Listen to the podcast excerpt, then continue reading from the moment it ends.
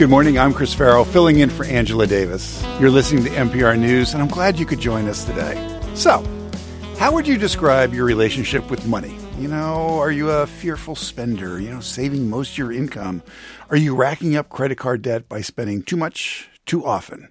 Do emotions rule your spending? Are you struggling to pay the bills with higher prices for everything from groceries to utilities that are just eroding family budgets?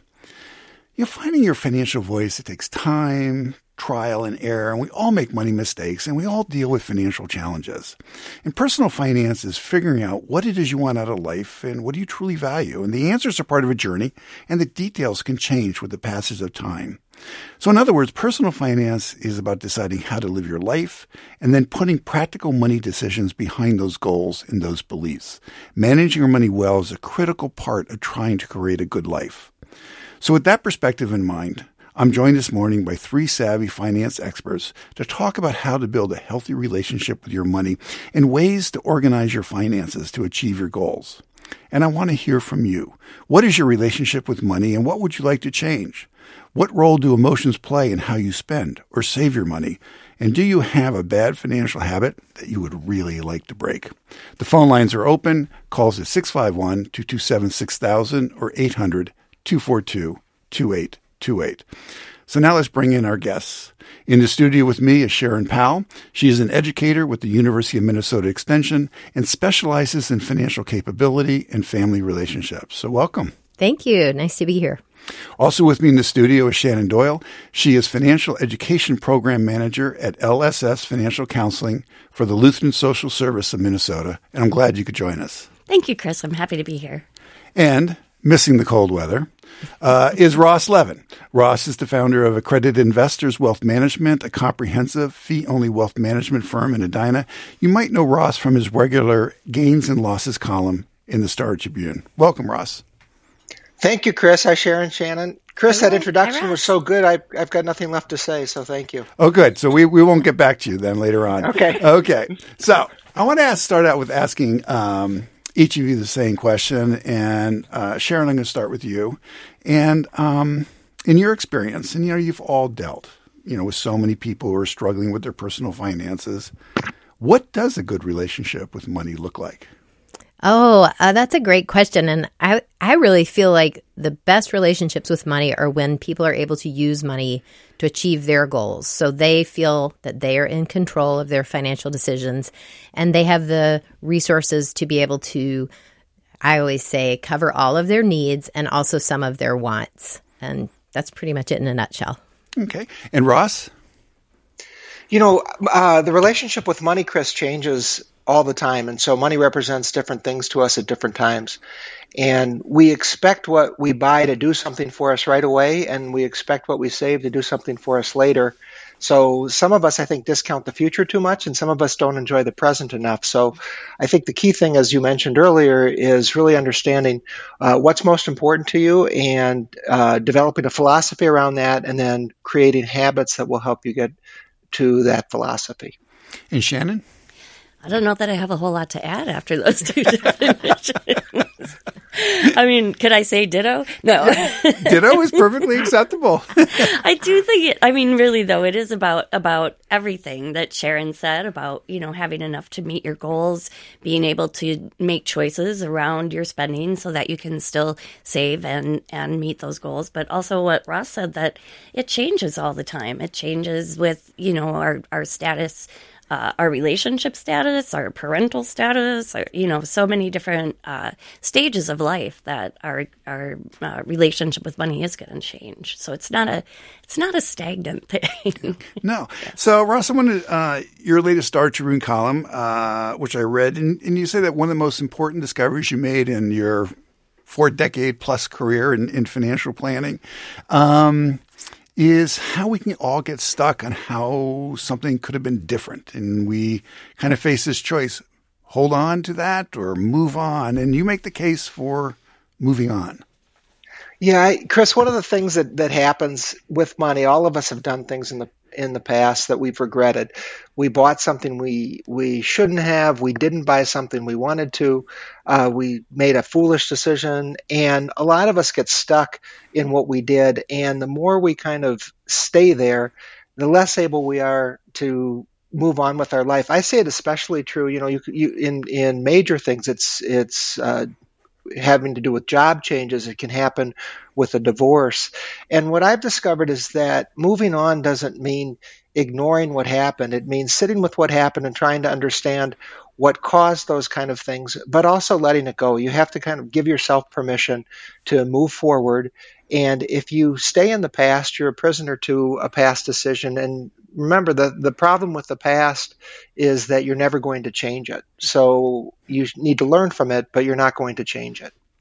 And you know, Shannon, you know, there's nothing wrong with an impulse purchase or two. I mean, we all do this, right? I mean, all of us. And and uh, um, but that said, you know, what are some ways uh, to tap into to use so that we can better control our spending, so you, so that we can have a kind of laugh about an impulse purchase or two, as opposed to uh, a consistent behavior pattern of spending and then regretting the fact that you spent. Right. I am I am no stranger to impulse buys. in fact, recently, in, in, in uh, when I'm presenting workshops, I've been talking about the thing I've been struggling with is looking at my bringing my phone to bed at night and then thinking of oh that's right I was going to look up this pair of shoes or whatever it was you know and uh, and just scrolling through the retail sites and and then wanting much more than what I actually needed and impulsively going, oh, well, that pair of shoes and that pair of boots, they're all really cute. And I'm laying in bed and, it's really easy on your phone to just click and buy something, right?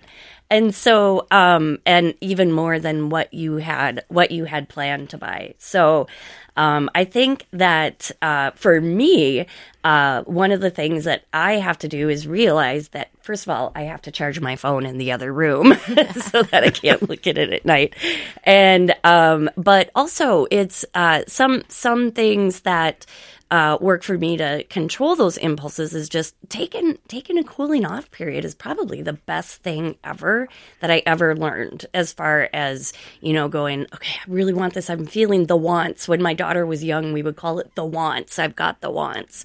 And uh, and that was when we knew if we were shopping at the mall it was time to go home uh, if when I'm feeling the wants when I'm laying in bed and I want to click that instant buy I, I go, oh, okay, this is the wants. And so I take a few deep breaths, try to put my phone down, and say, you know, if I'm still feeling like this in the morning, maybe I can get them. But for now, I'm going to delay that. So delaying a purchase is really helpful for me. Mm-hmm. Sharon? Yeah, I just wanted to add that um, hearing you describe that story reminds me that money management is like other habits that require a certain degree of self control, like exercise, health and nutrition yes. yeah. and um, understanding that we all have a certain amount of willpower each day and as we go through the day we deplete that amount. And so knowing for yourself when are the times that i have the least amount of willpower to deal with these things? And then uh, working that into your decision making as well as understanding where your weaknesses lie. And then there are many tools we can use these days to um, help us help support us during those times of weakness, like automating things, setting up some extra steps mm-hmm. to, before you can get to your money to pay pay for things. All of those, but you have to make those decisions when you got a lot of willpower, not mm-hmm. in the when you're in the in the heat of the moment. Right, let's go to uh, the phone lines, and Michael in Mankato is on the line. And and Mike, what is your what is your question? Hi. Um, yeah, I have a, a, a, long-winded question, I think, but I'll try to keep it short. Okay. The, uh, this is less of a heat of the moment uh, scenario, but more of a long-term. So I'm 37. I uh, have lived through now probably I don't know three recessions or two recessions at least, and as part of my job, um, you know, we're told that you should always max out and contribute more if you can to long-term investments through your like 401ks and whatnot. But as a 37 year old looking at the marketplace and how fickle it is and how lopsided it is in terms of when it falls, who will be paid out first. What do you do to to invest long term without um, you know the possibility that when you're 65 or 72 or whenever you decide to start withdrawing, um, without running into the possibility that none of that money is going to be there, which is the case that happened to my grandparents and my parents before me. Um, I, I, I, I, I invest in bonds. I max out contributions. I contribute more on top of that, but I can't get my my employer to put my 401k behind you know government bonds, for example, which might pay out better and be a safer investment. But what does one do in this situation? Because we're asked to just rely on the market, but at my age, I don't trust the market. Um, okay. Seeing the history of the past, you know, 40 years. So. I'm glad you asked this question. This is a great question. It was not a long-winded question. I really do appreciate that you that that you asked. And I'm going to uh, ask all three of our experts to weigh in on this. I'm going to start off with you, Ross. Um, Michael, you know the, the, the question that you're asking is really uh, important for all of all investors. And what's interesting is that when you're in your 30s, uh, you've got a long time uh, horizon for which to invest. So the best thing that can happen for you in your 30s is for the market to be horrible for the next 25 years and then suddenly rebound at the time that you need your money because every month in your 401k you're buying more and more shares and eventually markets um, recover. The, what you're what you're describing about your grandparents was real. The depression was a real thing. Uh, it was a terrible uh, period of time for a lot of people. But even during that period, uh, there were stages where markets did uh, very, very well, um, and there were terrible uh, portions of that market. I think the key thing to remember is uh, time is your friend. And when you mentioned that, for example, your 401k doesn't allow government bonds, well, you know, a government bond index was down 14% last year. So it's not to say that government bonds don't fall uh, as well. But again, everything needs to match your time horizon. If your time horizon is long, you can accept more risk. If your time horizon is short, you need to be in cash or things that are going to pay you a lot for keeping your money safe. You have a long time horizon and you can accept more risk, therefore. And Shannon, I know that you know you give classes, and I'm sure you know considering what happened in 2022 with the stocks being down and bonds being down, that you know a lot of people are asking you about their re- their retirement and whether or not they're going to be able to retire. Yeah, I think one of the things that I hear most often is, you know, I, I worry I'm not going to have enough money to retire, and uh, and this comes from people of all ages. Uh, and you know, I I think that Ross gave a really good explanation of of the long term and and the you know if you have a long time, you're going to be okay. I love you know buying stocks on sale. My favorite thing is, um, but uh, but I think that too uh, we have to think about the emotional side of it too. And I'm and I apologize, I can't remember the caller's name, but Michael. Michael. Um, uh, I I think that you know what I heard him say is that he's lost trust in the system and he's anxious um, about being able to actually retire and have enough money to live off of, in the uh, future. And I think a lot of us are feeling anxiety about the future. And I don't have a good answer for how to handle that anxiety um, outside of really trying to normalize these conversations about finance and opening up to others and talking about how we're all feeling about it. I think that's important. That's great advice. Sure. Well, first of all, Michael, I would just like to say I'm really sorry that your grandparents and your parents had that experience. That must have been so hard. Um, but the th- only thing I think I would add to this great advice already is um, that it's important to consider your risk tolerance, that not everybody has to be an aggressive investor, but um, in order to make those decisions, I think it's a great idea to speak with a financial advisor. Like you can find those, and they're really helpful. Even if you have a retirement program through your work, you can work with someone to help you make decisions and explain kind of for this period of your life, here's what would probably be the safest, but also most advantageous for you. So you don't have to go it alone, as um, Shannon was saying. Yeah, and I think I would also just add to Michael applaud that he is saving. I mean, he was being aggressive about his saving. So in the end, uh, for so many people, since he has access to it, that's a really just an important step right there. Yes. Mm-hmm. Well, let's go to let's go to Alexander in uh, Rochester. And Alexander, what is your observation? Um, I appreciate the the show. I'm 66, and when I was 54, 55, uh, one of my sons and I thought about starting a business, and I, in order to finance it, and I'm a single dad uh, with four kids.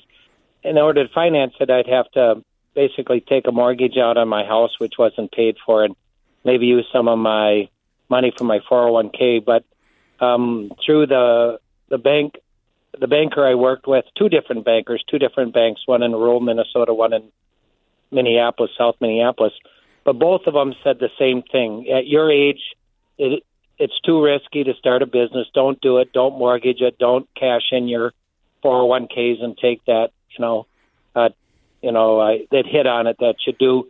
And and I I guess what I want to say is you got to trust your banker. You got to listen to them, whether you're 25 or 55. And I did take their advice. We didn't do it, but I did. We still started the business on a smaller level, and it did, and it has done very well. I'm 66. I'm not retired. Don't plan to retire, but um, but I'm kind of enjoying life a little bit more from the help I got from bankers, and I want to say bankers, not financial investors that want a piece of the pie, but bankers that look out for your financial interests. And I and I just want to say to your yeah, well, you also have less stress, right? I mean, you have less what I wanna stress because you're you're not worrying about that you tapped into your 401k or taking out a home equity loan, all that kind of financial stress, but you still got the business, which is very cool.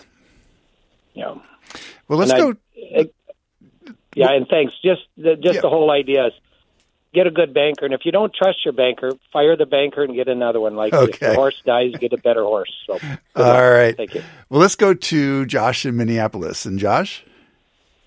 Hey, good morning. Um, so my question is sort of related to Michael's call and, and the last caller a little bit, and I guess it, I suspect I know the answer, but um, what what is the wisdom of cash of taking a withdrawal from qualified dollars? You know, I look at the accordion that is my 401k. It goes up and down with, you know, um, you know, driven by you know the reality out there.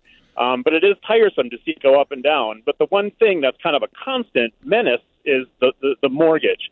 So I'm I'm I'm late 40s. I'm contemplating taking a withdrawal from my 401k and locking in some of those gains by paying off a big chunk of the interest on my mortgage. And that w- would involve a prepayment penalty unless Secure Act somehow lets me do that, which I doubt. But anyway, so I guess the, the overall question is: Is it with the wisdom of taking a withdrawal from qualified dollars to pay off uh, interest uh, or pay off a big chunk of a mortgage? Okay, maybe the people that I hang out with, Josh, but this is like a heated and hot question that I've heard over and over again over the years. So I'm going to toss it to Ross. Ross? Okay, thanks, Chris, for that. Um, Josh, there's a few things to, to consider, and I just want to make sure that that um, I understand everything. But the first thing is, um, you're obviously um, a withdrawal from a, uh, your qualified plan is going to either result in taxable income or it's going to you're going to end up taking a loan from your qualified plan unless it was a, Roth component and you might have a little bit of uh, latitude around that. So it's not just your your uh, early withdrawal penalty but you're also going to have ordinary income what's interesting about mortgages today is that fewer and fewer people are itemizing because uh, two things have, have gone on one is uh, the standard deduction has increased dramatically and uh, tax brackets have also uh, inflated a little bit. So you might not be getting the full advantage of a mortgage deduction. So in the past, everyone used to say, well, you know, your mortgage is one of the best things that you can have because it's fully deductible. That might not be the case. But the other thing I'd say, there's two things to consider. One is I don't know what your interest rate is on your mortgage, but if you took out the mortgage a few years ago, it's probably quite low, uh, and you you may look at putting less away for retirement and directing some money toward the mortgage. But but I'm not a fan the way you described it of pulling money out of your retirement plan and paying down your debt. Okay. And one of the things I want to ask uh, all of you, and it's kind of been in the background, and particularly one of the answers that um, you gave, Sharon, you know, this sense of not having control. I mean, all of all these all the callers coming in, there's been a lack of control. A lot has been focused on the markets, but it's this lack of control. So you can't do anything about the business cycle. You can't do anything about where the markets are going to go. So what can you control? when you're thinking about your finances. In other words, it seems to me you should be focusing on what you can control, not what you can't control. I completely agree. And I love how you brought up the strength of the I think it was Michael who's such a good saver. Mm-hmm. And, um, you know, that's something that you can always do, hopefully, even if it's a very small amount, you can establish habits that will continue to keep you in. Um, in um, financial health. You can also, as I mentioned in the very beginning, just know yourself. Focus on where your money is going, and you can use very um, simple tools like a spending tracker to know exactly where your money is going. And then things don't seem so mysterious. And you can begin to say to yourself, okay, given what's going on in the economy right now, here's what I have to work with. So, what should I be deciding to spend on right now? What should I hold off? What can I hold off? And uh, I think that gives people a greater sense of um, security and just to feel that they're they're in control of where their money's going rather than just being buffeted by what comes along. And even though right now we were talking earlier about inflation and interest rates rising, if you're a borrower, that is scary looking. But if you are someone who's a lender, like, you know, investing in things like bonds, for instance, and if you have an, a savings account, this is a pretty good time for you. So you can keep that in mind too, that there are always, whatever the situation, there are different ways to play your strengths. So keeping a calm head and trying to be strategic, I think. Shannon? Yeah, yeah, I, I agree with Sharon uh, a hundred percent. Um, I I always like to tell people, you know, set your goals. Think about your goals. Where do you want to be in a year, in five years? Sometimes, I mean, I have a hard time thinking about where I want to be in five years. in Hawaii on a beach, that sounds great to me. but, but um but you know if you if you set those goals and you have sort of a, a metric for checking in. Um you know that that can help a lot. I tell people all the time when they are uh uh you know maybe trying to save more money or or pay down debt or something like that you know don't check in on a daily basis. Same with retirement accounts too right? Don't look at your balance every day. Every time you hear the market goes down you want to look at your balance? Why? Mm-hmm. look at it when it goes up right? And um but looking at those smaller numbers, it's kind of like you said earlier, Sharon, when, when we're looking at maybe losing weight, you know, that mm-hmm. first five pounds that you lose, it's like, yes, I lost five pounds. And it motivates you to do more, right? Mm-hmm. And, uh, but the same is true of saving money or of paying down debt. You know, you save a little bit, you're like, oh, yeah, I'm, i I, can do this. I'm going to save more. Yeah. Or you pay down a little bit. You're like, oh, yeah, I can look at that. It's going down. Mm-hmm. Less interest, everything like that. So mm-hmm. um, you have to celebrate those little successes too.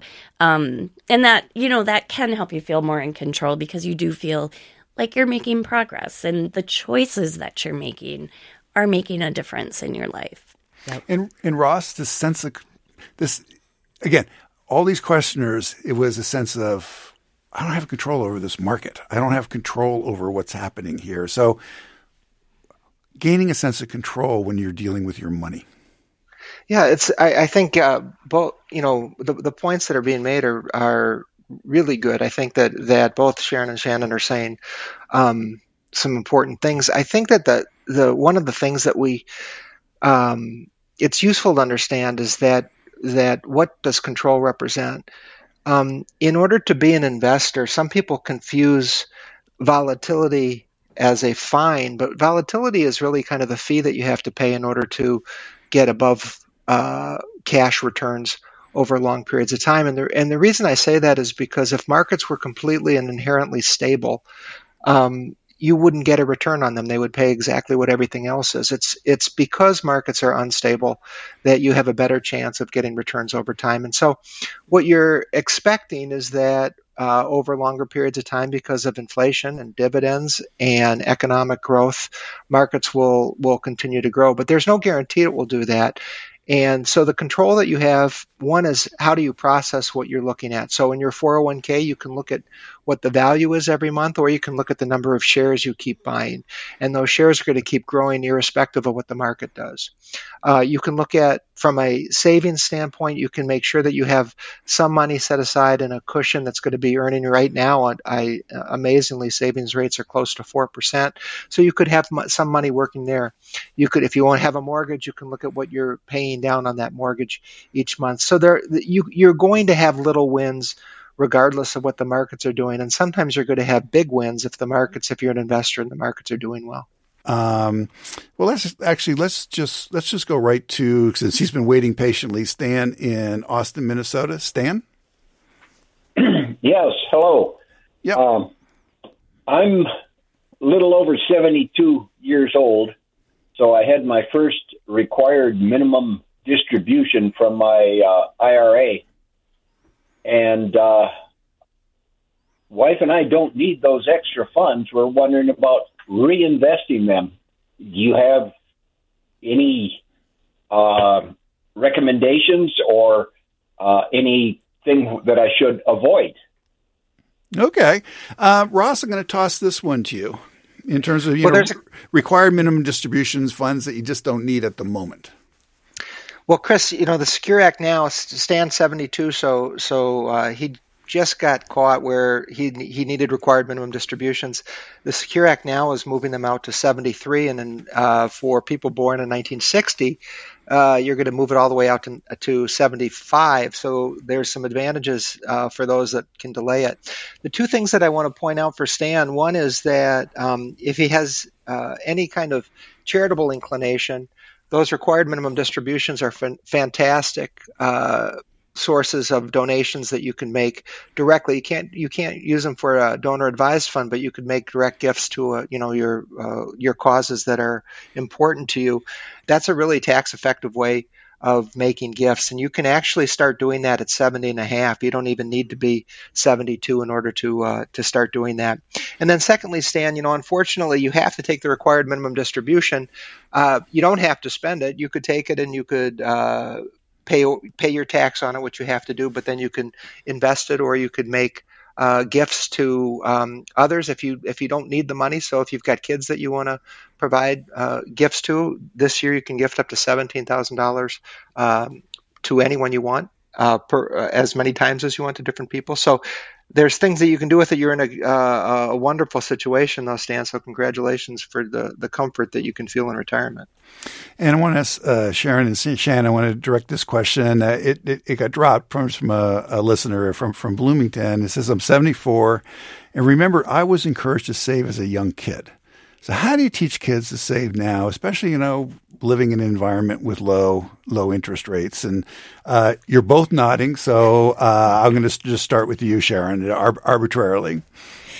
Well, one thing I like to use with young people is a calculator that shows – this isn't specifically about savings, but anything with an interest rate. If you start putting aside money at, say, 18, and then you can do these calculators and see how the money grows by the time they're 65, let's say. And it's always an, a pretty impressive amount. So it's a, just a great way to have people say, oh, wow, it's worth it. So I guess I would go for the wow factor to start.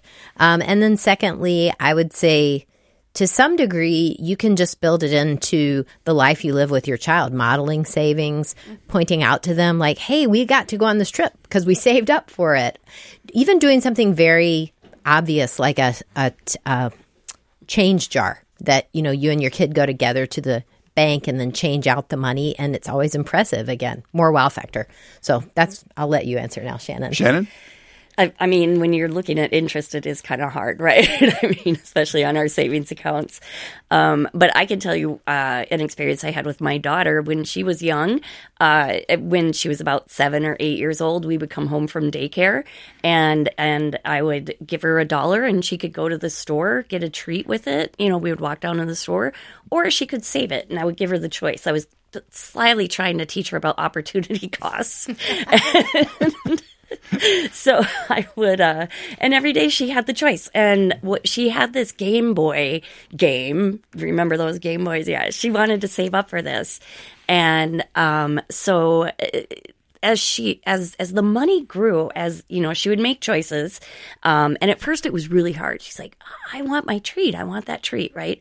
But as she went sometimes she'd put her change in. Sometimes she would um, you know put dollars in. Sometimes i'd put a dollar in here and there you know just to kind of get her motivated. But the more money that was in that jar the more motivated she got. So i think with kids depending on the age you have to make it real and uh, tangible so that they can see that money growing mm-hmm. and how savings gets to there or i mean how savings builds over time mm-hmm. but also um, the the idea of having to make choices. You know, which which which do you want to do? Do you want to spend this or save this? And it's a it's a tough skill.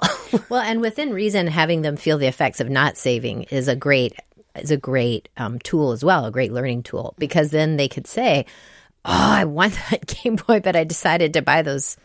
I don't know, those sneakers last week, and now I'm not going to get that Game Boy for another month or something like that. And you can talk that through with them, and you don't have to be punitive, but be like, oh, wouldn't that be so cool if you could have it right now? Or, you know, mm-hmm. yeah, but I mean, it doesn't have to be, it's just always, like you said, choices. So talking those things through with them and letting them experience that themselves is a great teacher. Mm-hmm.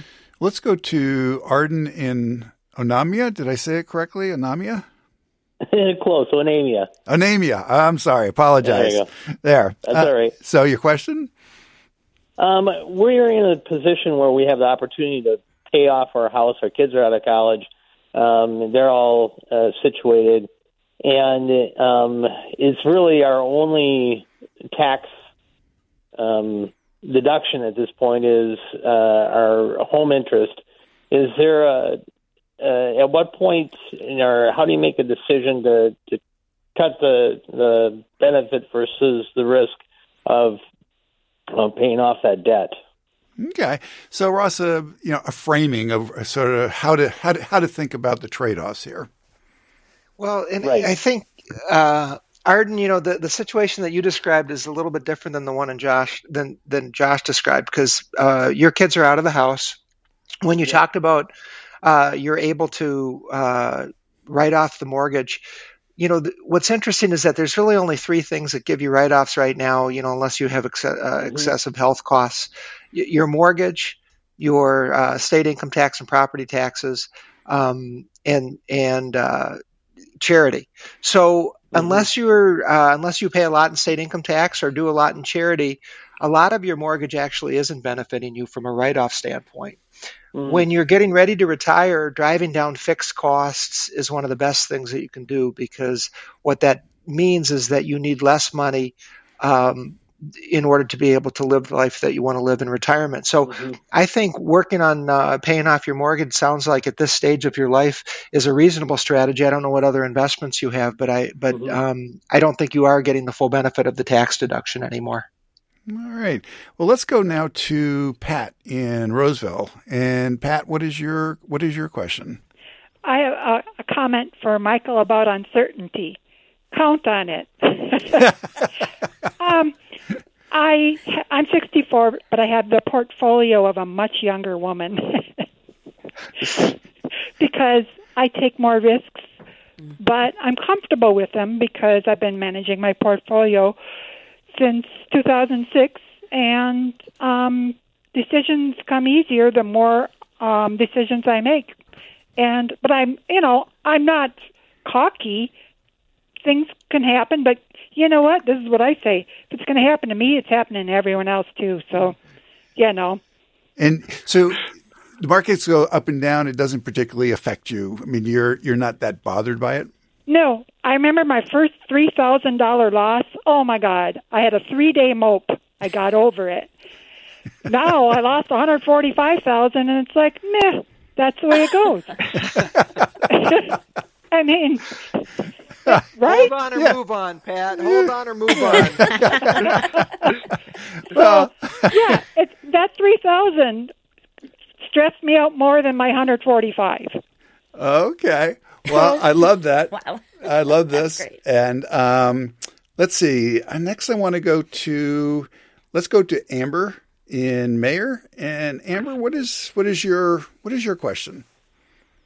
Um.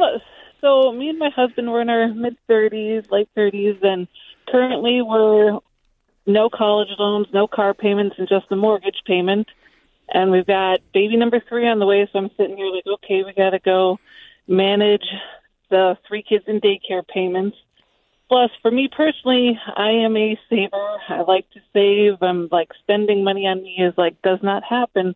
But I'm sitting here of wanting to go get a new garage, build a new garage for our place because we don't have one, or change our car situation. And I'm like sitting there, but that's all like thirty thousand, fifty thousand dollars, and I'd love to get a new bathroom upstairs. And I'm like, how do I manage knowing like I don't want to go and get another loan just for this and I'm like but I also don't want to not have it. And it's just really frustrating for me personally where I'm like I am like I just want to get rid of the mortgage payment. I'd love to just pay it off but interest rates are really low on that which I understand is like okay that's good but it still just bothers me. And I'm just like how do I manage that without just sitting there with going through another winter without a garage? Yeah. So, Shannon, I mean, in variations of her question, this is what we all deal with, right? Yeah, yeah, yeah. How do you how do you choose? How do you prioritize? Um, what comes first, right? I mean, it it sounds like. I mean, first of all, congratulations. It's if I heard you right, the only debt you have is your mortgage. So, way to go on that. Definitely, baby number three, and you've got you know daycare costs, and uh, and and I feel for you. Daycare is so much. Um, I I don't have a good answer about this except for um, you know really looking at prioritizing and deciding if, if if you can only pick one, what would it be? Right? Um, is it that garage? Can you do it without a loan? I, I, don't know. Um, but also that for I'm going through a really similar thing at home right now, so I'm kind of struggling with this because you know we we want it, and and what we want to do is not a need; it's landscaping and you know hardscaping and things in the backyard. But I personally am not willing to to even take a loan out at seven or eight percent interest, and so I think it really has to do with you know what is your tolerance level for that for the debt that you'd have to take on. Um, and maybe running a calculator sometimes this helps me to run a calculator and see how much it would cost you over time with the um, interest and, and the amortizing and everything like that. Um, but that's the number side. Dealing with the emotion side is a lot harder. And um, i just I, I don't know sharon so think? a budget or you know something to sort of put some concrete numbers behind uh, you know, diff- this decision? That sounds like a really good idea, Chris, because um, I also want to applaud you, Amber, and I feel you. It is hard. You've worked so hard to have this low amount of debt, and now you're thinking, I'm going to take on more just when we're getting ahead, or maybe you've always been ahead. Um, so I would say putting things down on paper so you can look at the actual numbers and see how doable that is for you is a good first step. And then again, this sounds like something that has to do with your f- personal feelings of comfort and security, kind of at um, in conflict with your desire to just have your life be more comfortable in general. Like I can't imagine taking three little ones out to the car and washing, I mean, brushing off the snow and all of that every day. So I, if it were me, I would probably think about what my life might look like if I made the one change, let's say that Shannon suggested, how would that really feel? And then look at the numbers. Is it worth that to me and my family? And use that as a way to kind of take take a first step without actually doing a drastic step. All right, now let's go to let's go to John in St. Anthony Village. And John, what is your question?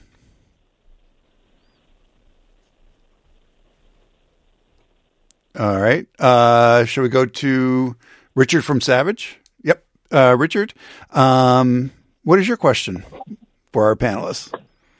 Okay. I am very risk averse. And right before I retired, I decided to put most of my traditional IRAs into a CD.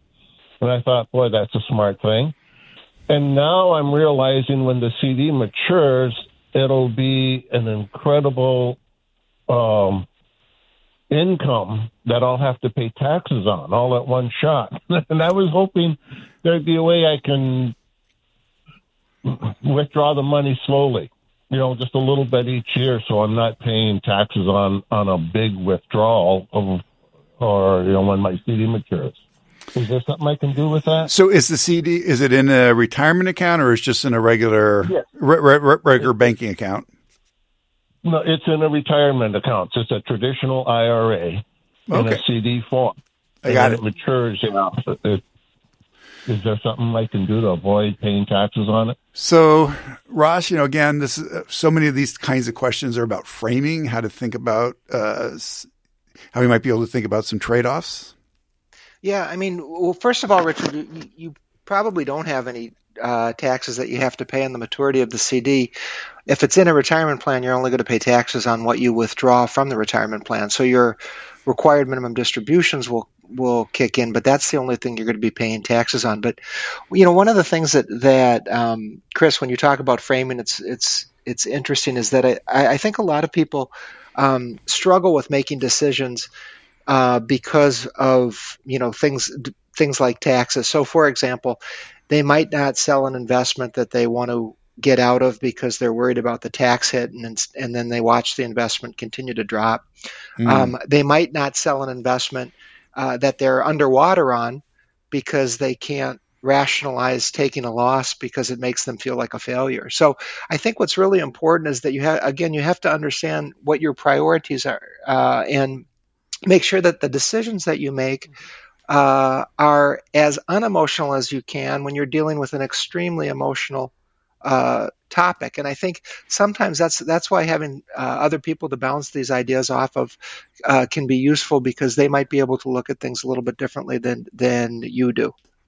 And I have to one question I'd have to had to get to that I uh, wrote down here. I jotted down. Um, so, uh, and since Shannon, you were uh, you were nodding there, I want to just briefly talk about you know this buy now pay later phenomenon that is out there because as far as I can see, it's basically no, I mean, it's the same approach that you would think about credit card debt. You know, buy now, pay later sounds somehow better, but it's kind of, you're, you're, you're kind of doing the same thing anyway. So, it's a lot of advertising out there. There's a yeah. I don't know if you noticed during the holiday oh, season. Oh, yeah. You know, every option for when you're buying gifts was buy now, pay later. So, give us your thoughts about it.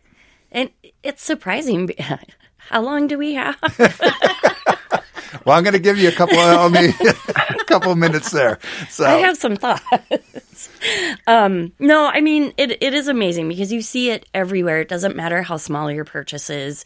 If you are buying something online for everything, you have the option, even groceries. And at LSS, we've been we were talking about this where some of our one-on-one counselors have actually talked to people who are using buy now pay later to buy their groceries. And when you think about that, like one buy now, pay later, say $250, pay out off over six months, that doesn't sound that bad. There's no interest. What could go wrong, right? Well, but then if you add another $250 the next month and another $250 the next month, you know, that stacks up and those payments are going to start getting pretty big. And it can make it really difficult to pay those off. Never mind crunching your already tight budget that led you to want to do buy now, pay later in the first place.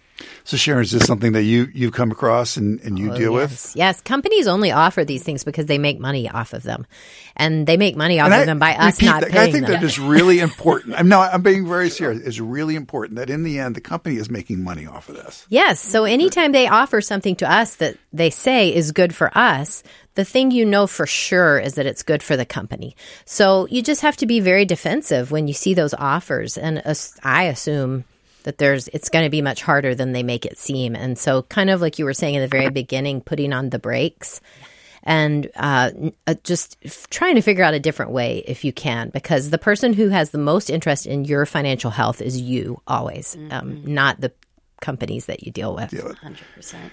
Can I add to yeah. Chris? Um, quickly, just the idea that retailers are very smart. They know how to get us to spend money, and um, they know that the further away from that pain at the point of purchase that we are, the more we're going to spend. So the easier it is to pay for something, the more we're likely to spend. They're very smart about that. And they know how to get us to do the one click or the, yeah, yeah. buy now, pay later. Well, my favorite is thinking about it is, you know, I don't think in the, in the history of car companies, there's been a car company that's ever said, if you take out a three year loan, this $25,000 car is going to cost you $40,000 or whatever. Ah, yes. Have you, I've never seen no, that. No. All I ever see is it's going to cost you $180 a month or 100 whatever is is is the thing. Yeah. Um, John uh, John is back, so let's go back oh. to John in St. Anthony Village. And John, what is your question?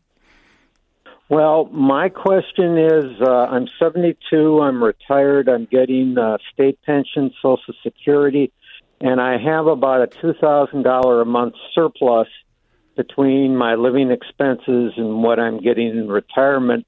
And I was just looking for any advice on what to do with the surplus funds. And uh, I just want to ask one follow up question before I turn this over, over to Ross and, and get his thoughts. But is charitable giving important to you? Uh, yes, it is. Okay. Uh, Ross, any thoughts? Well, the the surplus funds, John, I I think are dependent upon what you what you want to be doing. But Chris's question is a good one because if charitable giving is important, for example, and you do have a retirement plan, you can use your uh, requirement required minimum distributions to make qualified charitable distributions, and you can give directly to the retirement plan rather than taking required minimum distributions, which would reduce that some of that two thousand dollars a month. Um, the the rest of the money you can decide. You know, if you don't need the money now, you might want it later you might need it later. So you can either put it to work for you, either in uh, investment accounts, just through uh, monthly investing. You can just buy even index funds on a monthly basis, um, or you could say, you know, in the next three to five years, I know I'm, I'm going to need to replace a car. I'm going to need to do something different. So you would uh, money that you need in three years, you would just set up savings accounts, and right now online savings accounts are the best vehicles for that. Um, you know, having the surplus uh, today is a, is a it's a wonderful thing, and and you really that gives you the freedom to do whatever you want with it. Okay, so we have less than a minute here. Going to be a little bit unfair, Ross. Very quickly, you're a tip for having developing a, a healthier relationship with money. Here's the tip: want what you have, and what I mean by that is that the more comfortable you are with your position today, even though there's always things that we could do a little bit differently, the less money you're going to need. Thank you. Shannon? I'm going to quote a guest that you had, Chris, on a show a long time ago, which is You don't manage money, you manage your choices around money. Sharon? I think I would just end with what I've said a couple of times, which is know yourself. Really take time to understand your motivations, your strengths, your challenges, and think about all of that when it comes to decision making around money.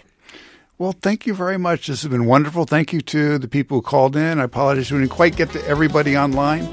Um, but uh, this conversation was produced by Matt Alvarez and Sharon Powell, Shannon Doyle, and Ross Levin were our experts. Thanks for listening to a recording of my live radio show on MPR News. A reminder that if you want to catch my show in real time, tune in and call in weekdays at 9 a.m.